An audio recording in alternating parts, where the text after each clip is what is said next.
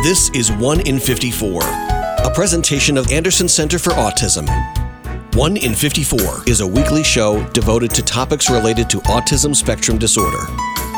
Good morning and welcome to one in fifty-four, the weekly talk show on topics related to autism spectrum disorder. I'm your host, Eliza Bozenski, Chief Development Officer at Anderson Center for Autism. And this morning, I'm speaking to another Eliza, which I don't think has ever happened um, on, in the history of this show. Eliza Factor of uh, multiple, many backgrounds and, and many things we're going to talk about today, but uh, close to home, from Lonely Worm Farm. Eliza, thank you for being on the show. Well, thank you, Eliza.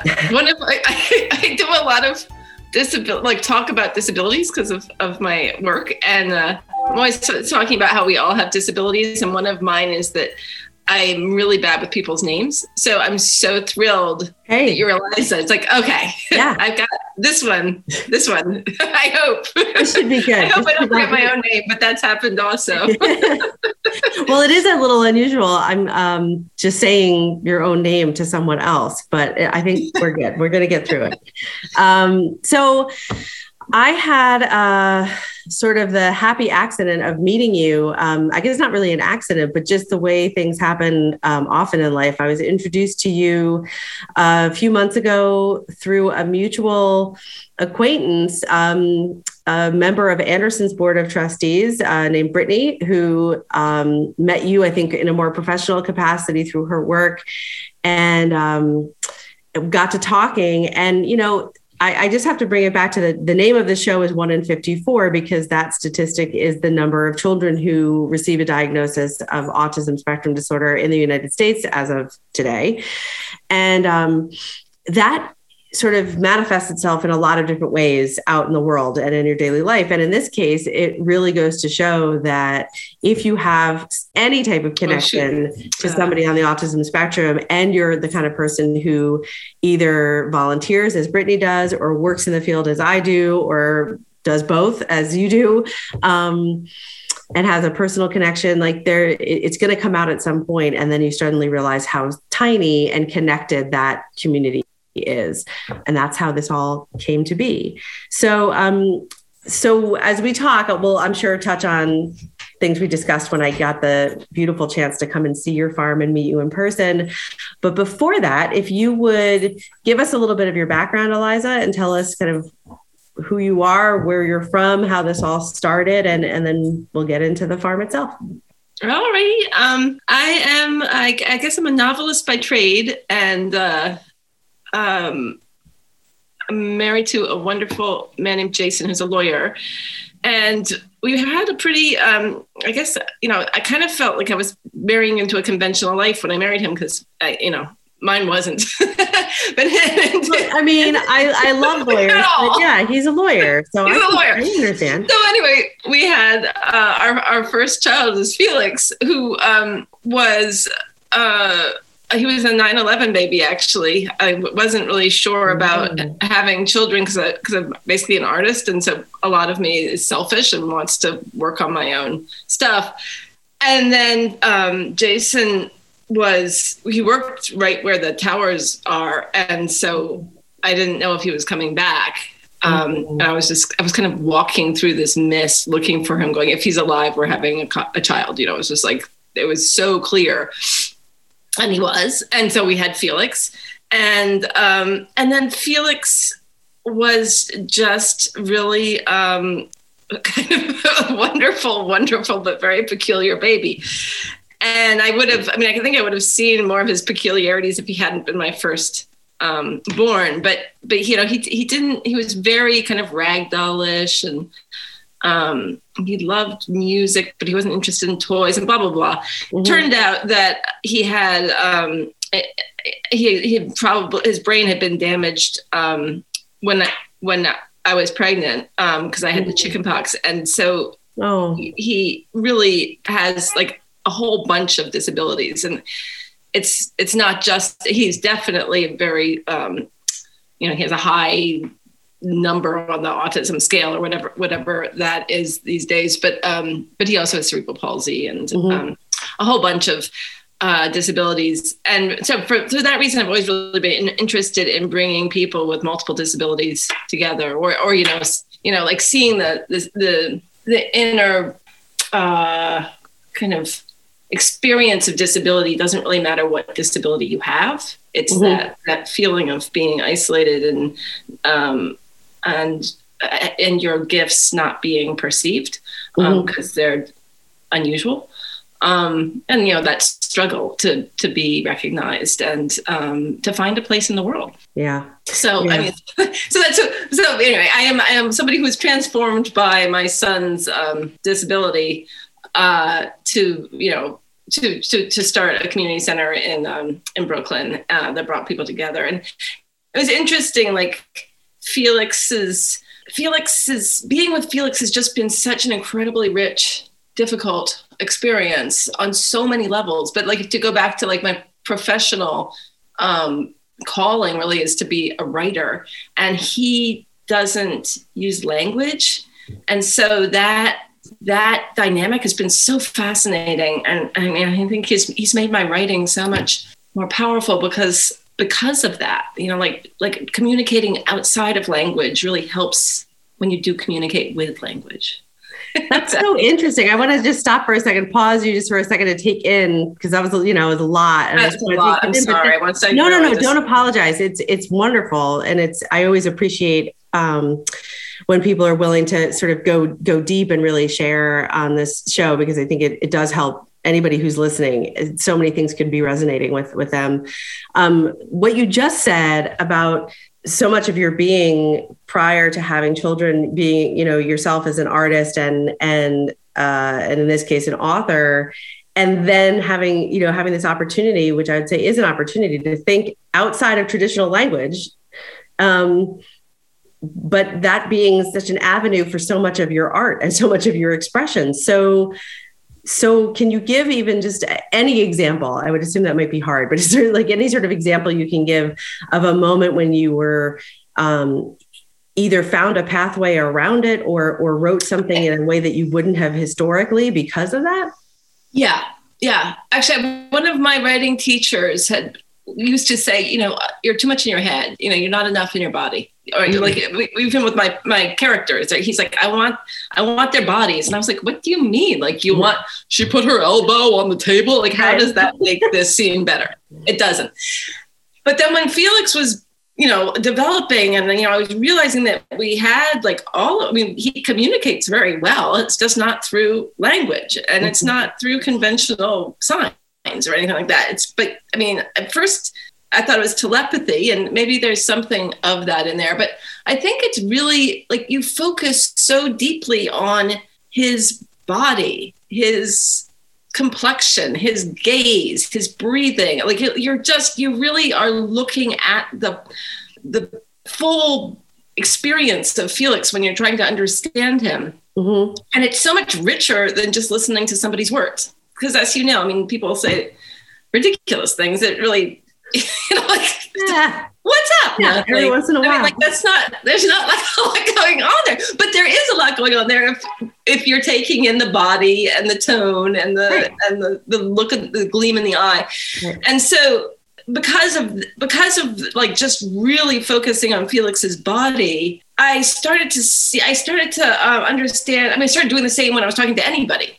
Mm-hmm. And so like conversation just became much more like, I always kind of knew what someone was going to say because I was looking at their body. And I, I, it was just so interesting to me how much, you know, I, I, I kind of, I mean, you know, that, that, you know, that as a fact, anybody knows that, but if you're not really relying on reading body language, mm-hmm. then the, those skills don't get honed. Um, and so then, you know, like writing fiction afterwards, like I, you know, I just have so much more.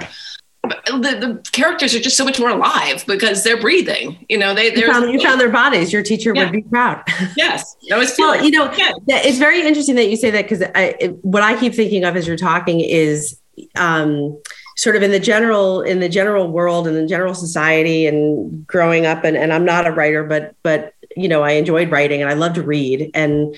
Um, so between that and my traditional schooling, but also in the context of learning about working with people with autism, as I have being at Anderson over the last fifteen years, you know, body language is almost, almost always talked about in terms of context. It provides context for what's really being said. It provides, you have to pay attention to people's body language um, in order to really understand intention or, you know, and, and to make sure that you're not misperceiving what somebody's trying to get across the message, which I think is true. But when you're talking, I'm thinking, wait a minute, let's flip that upside down. Body language is the communication. Body is the communication. Maybe everything else around it is the context. Um, and, and so it's kind of a very, it's a, it's a, I can, I just can kind of feel what you're talking about in terms of um, switching almost in a, in a one hundred eighty degree way, um, the way you had approached communicating and expressing what you wanted to express. Um, 'cause just as you were describing that hyper focus on your developing child's body, um, if we all think back, those of us who've raised children, if, if you think back to when your child was a baby, whether they became um, a vocal person or not, um, in the beginning, that's what you're doing. You're staring at them all the time. And, and, um, and, and then I can certainly relate to the fact that I listen far more to some of the very ridiculous things that my children say um, and give them probably way more credence and power than if I were just still staring at their bodies saying, hmm, you know, maybe I can get a little bit of how they're feeling based on that. So it's, um, I love those lessons that just come through as I'm talking to people. So thank you for that. Um, we um, amazingly already are halfway through. So um, I know it goes quick, but when we come back, I want to jump back. I know you kind of left off when you were in Brooklyn and starting this community center. And then I'd love for you to pick back up on that and then bring us to the farm, because I really want, especially our local listeners, to know that it's there and what it's going, what it is now and what it's going to be. Very exciting. This is one in fifty-four, the weekly talk show on topics related to autism spectrum disorder. I'm your host, Eliza Bozenski, and we'll be right back. You've heard it said, he's a diamond in the rough. Or maybe, diamonds are forever. Here's something else I've learned about diamonds. They're just pieces of coal put under pressure for a long, long, long time. So when I start feeling like I want to give up, I think about that little piece of coal. And if that piece of coal can make something of itself by not giving up, so can I. Persistence is in you. Pass it on. From pass it on dot com. I've got a math question for you. When you add tolerance, subtract prejudice, and multiply efforts to treat one another with respect, what do you get? Less division. And school sports have it down to a science. Looking for an example of what can happen when we realize there's more that unites us than divides us? Look no further than high school sports in New York. This message presented by the New York State Public High School Athletic Association and the New York State Athletic Administrators Association.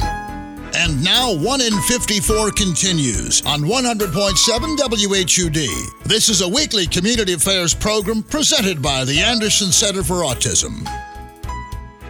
Welcome back to one in fifty-four, the weekly talk show on topics related to autism spectrum disorder. I'm your host, Eliza Bozenski, and I am speaking with Eliza Factor, um, author, artist, mother, um, uh, farmer, um, philanthropist. I, I don't know. There's many, many the names for you, but uh, it's been a really interesting first half of our conversation. And I'd love to just throw it back to you. Um, when we left off, we were talking about what you started in Brooklyn, sort of inspired by your son, Felix, and uh, and then bring us up to uh, to what you're doing now. All right, great. Thanks, Eliza. Um, yeah, well, Felix inspired Extreme Kids and Crew, which was a nonprofit that brought families with kids with any sort of disability together through the arts, play, conversation. We had like these play spaces where people could just come and be. Um, and there was obviously no judgment because everybody was living in this understand, you know, intimate understanding of, of disability. And um, that, we're ten years old this year, and the um, experience of starting that a nonprofit and really being very involved in it throughout the years has been just so positive. And um, so many, I've met so many people, and, you know, we have such power um, over and influence over each other, like over each other's moods. And, and, you know, like we don't think a hello or something is that big a thing, but it really can be. And so creating these spaces where people can come and just kind of shine for each other, even mm. even if they're not shining. I mean, even if they're just crying, but you know, like, you know, they can just just kind of the, the connections between people are just incredibly powerful, is what I'm trying yeah. to say. Sure. Um, and so I, when, when Felix enjoyed Extreme Kids and Crew, but he actually didn't enjoy uh, New York City very much. And um, he ended up going to a, a wonderful residential school called the Center for Discovery. Um, and he's much happier in, in, in nature, um, you know, in, in, I mean, everything's nature, but, you know, in the, the country landscape. And he loves the elements. He loves the wind. He loves the rain. He loves the smell of meadows. I mean, he's just um, he's just really much more receptive and relaxed out here. Um, and so when, you know, he's going to graduate when he's twenty-one, and we're trying to figure out where he can live. And um, I started looking around at um, places that might be good. I got really inspired by Camp Hill communities. Mm-hmm. Um, but those communities don't really work that well for people with who are in wheelchairs. I mean, they, there's so much, um, I mean, Felix just needs twenty-four seven help, like just to do everything. Yeah. Um, and so I wanted to kind of create that environment that I saw at Camp Hill with, like, you know, this beautiful um, farm um, where people are working side by side and making beautiful things and eating together. And, um, but do that where somebody like Felix could live. Right. Um, um, and so, like, basically kind of create a community, a, a communal um, arts and farm program around him. Um, so that's what we're doing. It's called the Lonely Worm Farm. And it's not going to be a residence for people, but it would be a day program where um, people from a, who live near Rhinebeck or Hyde Park or Poughkeepsie um, who have a disability could come, like, Monday through Friday and help grow medicines. You know, like, we're doing a lot of uh, herbal um, medicine in the beginning. Um, and then eventually we'll have uh, um, like a wheelchair accessible orchard, which I'm really excited about, but orchards take some years to develop. um, and there's so many wonderful plants already growing there, like, you know, wild plants and stuff that you can harvest and turn into tinctures and salves. And I just, I really like the idea of people with disabilities making medicines, um, you know, traditional medicines. These are not pharmaceutical drugs or anything like that. Right, it's right. home remedies. Um, but, you know, like, making them and selling them, you know, at a farm stand will make, and, um, you know, and, and educating the public about what, you know, all of the treasures that are growing all around us, and, you know, all the treasures that we are, like, each person is, mm-hmm. is, is a treasure, and that's not always seen. I, I agree with you. I think, um, I think, you know, I think when I, I had the chance to come and visit you at the farm, which I would encourage people to, to go to your website, which is lonely worm farm dot com. Yes. Um, and there is a story behind the Lonely Worm. Um, there are more worms there now, but I think in the beginning, it was, it was a little surprising when you just found the one. Yeah. The land needs it. Some, it needs to be brought into fertility, as somebody told right. me. Right. But it is an absolutely stunning setting. It is. So it's one of those places where as soon as you get out of your car, there's just a sense of peace and calm. And, um, and I would think that, um, pretty much for anybody who would go visit it, it, it brings that. But certainly for a family who is, like so many, especially these days in New York State, at least, but I think all over, um, kind of looking right into the same um, thing that you're looking at, which is my child's going to graduate from a residential program. And what are they going to do after that? Because we are not in a fantastic state. Um, I don't mean New York State, but in, in a fantastic situation when it comes to um, options for adults with um, with disabilities who need care, um, you know, professional care, maybe need, would benefit from a group home or a small setting with with individualized twenty-four seven care, anything like that. There's just not enough. Um, and so, you know, after speaking with you, but also getting a chance to speak with so many families from Anderson, also just the idea of being able to go somewhere with your child where there's that feeling of um, just, it's okay. Like, this place is, you know, nobody, there's no judgment. And, and yes, there are gems and treasures in the world around us, but also, like you just said, I am a gem and a treasure, and, and, you know, or my child is a gem and a treasure. And it's just, it's really got that feeling kind of as soon as you, you get, um, you get there. I believe you are, um, open, not necessarily for just the random stop by, but I think that you are always looking for people who might be interested in volunteering at the farm. There's work to be done, but it's that kind of unbelievably rewarding, get your hands dirty um, in a really beautiful setting, knowing that it's going to help so many people um, kind of work. So I, again, would encourage our listeners to visit lonely worm farm dot com and get in touch with Eliza for opportunities. Yeah. Right. Um, yeah, there'll definitely be opportunities. Lot in the spring, tons, and and next summer we're going to have like a pick your own flower thing. So you know, so there'll be lots of way, ways to come and visit. Perfect. I think that's lovely, and I, I can tell you when we were walking around um, together, I think we got to talking about um, the number of people that I interview on this show who are parents. Um, so many of whom find ways to to really marry their passions and.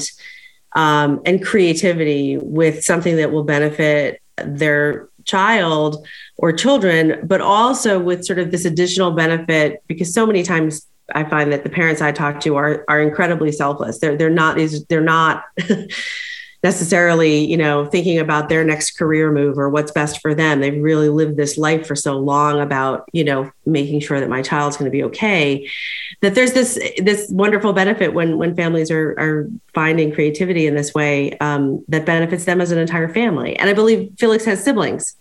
So I would, you know, I, I, I think it would be, yeah. um, it's nice to know that, that, that there's a family benefit to all of this too. And, and your ideas for the future are encompassing of a really, um, well, maybe just a minute or two, you could tell us like sort of in the future, um, while it wouldn't be a residential program necessarily, um, you are, you do have some pretty solid thoughts about what a weekend might look like at the farm, right? For people who want to bring their children. For sure. No, I have, I, yeah, I, I'm kind of basing a lot of our programming off of, of the drop-in program we did in the city. Um, mm-hmm. So you could come and, you know, pick your own apples or take a class um, on, you know, how to uh, harvest wild herbs. Um, and you would be doing it with your family. Um, the cl- all, all of the things we'd offer are incredibly flexible. So, you know, if somebody doesn't want to sit at a table and draw a picture, that doesn't matter. You know, they can go walk around